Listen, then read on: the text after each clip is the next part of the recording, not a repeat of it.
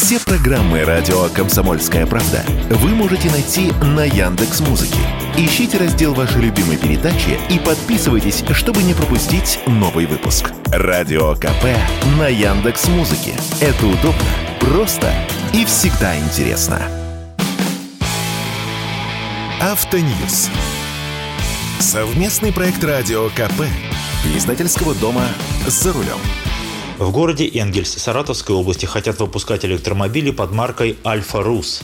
Имя это выдуманное, а сама машина нет. В оригинале это китайский электромобиль FAV Bestune NAT. Зачем Саратовской области такая машина? С вами Максим Кадаков, главный редактор журнала «За рулем». О том, что в Энгельсе хотят выпускать электромобили ФАВ, стало известно в декабре, когда было подписано соглашение о сотрудничестве между местной компанией Альфа Тех и китайским концерном FAW Group. А перед самым Рождеством, 6 января, главе Саратовской области Роману Басаргину представили, собственно, машину, которая будет выпускаться под брендом Alfarus. Это компакт-вэн длиной 4,5 метра. В Китае он выпускается с 2021 года.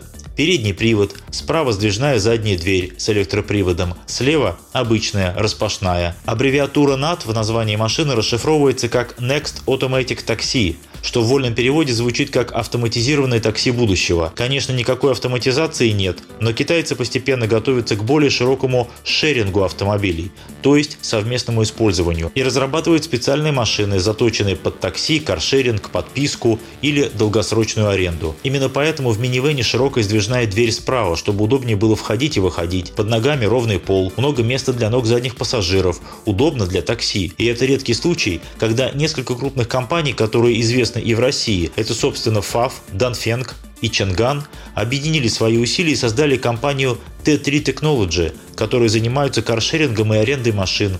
И именно эта фирма станет главным потребителем электромобилей FAV Bestune NAT в Китае. А у нас главным потребителем станет, судя по всему, Саратовская область. По словам губернатора, в третьем квартале этого года с конвейера должен сойти первый электромобиль, а всего до конца текущего года хотят собрать 2000 машин, которые прочат для областного такси и каршеринга. Батареи емкостью 55 кВт-часов в идеальных условиях должно хватить на 420 км. В реальных хватит на 300.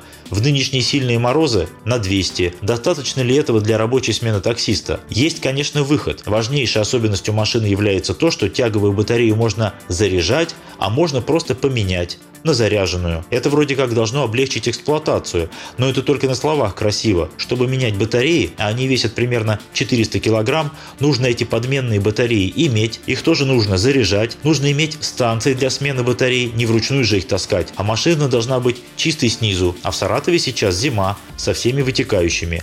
Ну и главный вопрос – это цена а она пока неизвестна. В интересное время мы живем, ведь нечто подобное мы уже переживали. Вы же помните проекты «Йомобиль», «Маруся», «Мишка», в начале 2000-х было ощущение, что в каждой области хотят выпускать свой автомобиль. Теперь то же самое, только выпускать мы хотим чужое. Понятно, зачем этот проект нужен Саратовской области и, собственно, губернатору. Можно громко заявить о проекте. Электромобили интересуют сейчас многих, это модная тема. Опять же, уже пошли разговоры о локализации и привлечении к ней местных поставщиков.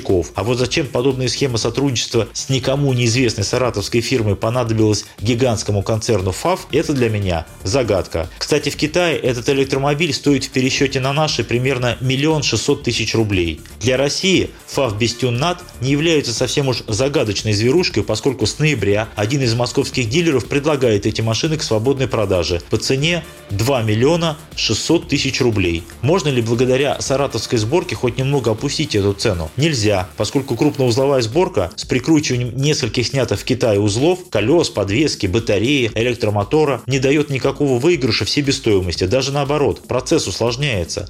Прямых льгот на подобные машины-комплекты нет. Транспортировать эти машины-комплекты сложнее, чем машину на колесах, которую можно перекатывать. Машины-комплект – это всегда только погрузка и выгрузка, иначе никак. Да еще нужно содержать свой заводик, на котором наши рабочие будут возвращать этому машину-комплекту первоначальный вид, то есть ставить обратно все снятые узлы. Поэтому можно смело предположить, что розничная цена саратовского Альфаруса при самом красивом раскладе будет никак не ниже 2 миллионов 600 тысяч рублей. А если смотреть на вещи трезво, то цена будет крутиться вокруг 3 миллионов. То есть как на электромобиле Эволют липецкой сборки. Само собой, производитель будет стараться заключить специнвестконтракт с обязательством постепенной локализации производства. Но локализация будет позже, и еще неизвестно будет ли а подписанный СПИК позволит включить Альфарус в список электромобилей, на которые распространяются льготные условия кредитования и льготного лизинга, а это минус 925 тысяч от цены. И в этом случае цена становится уже интересной. Конечно, если государственная программа льготного кредитования покупателей электромобилей будет продлена, и если отведенных правительством средств хватит на всех соискателей подобных льгот. Схема-то пока выглядит для казны сомнительной. Мы привозим слегка разобранные китайские машины, собираем обратно, и на этом основании государство доплачивает 925 тысяч рублей. За что? За несложную работу гайковертами? С вами был Максим Кадаков, главный редактор журнала «За рулем». А вы купили бы электромобиль за 3 миллиона рублей? Или пусть они все ездят в такси? Автоньюз. Совместный проект радио КП. Издательского дома «За рулем».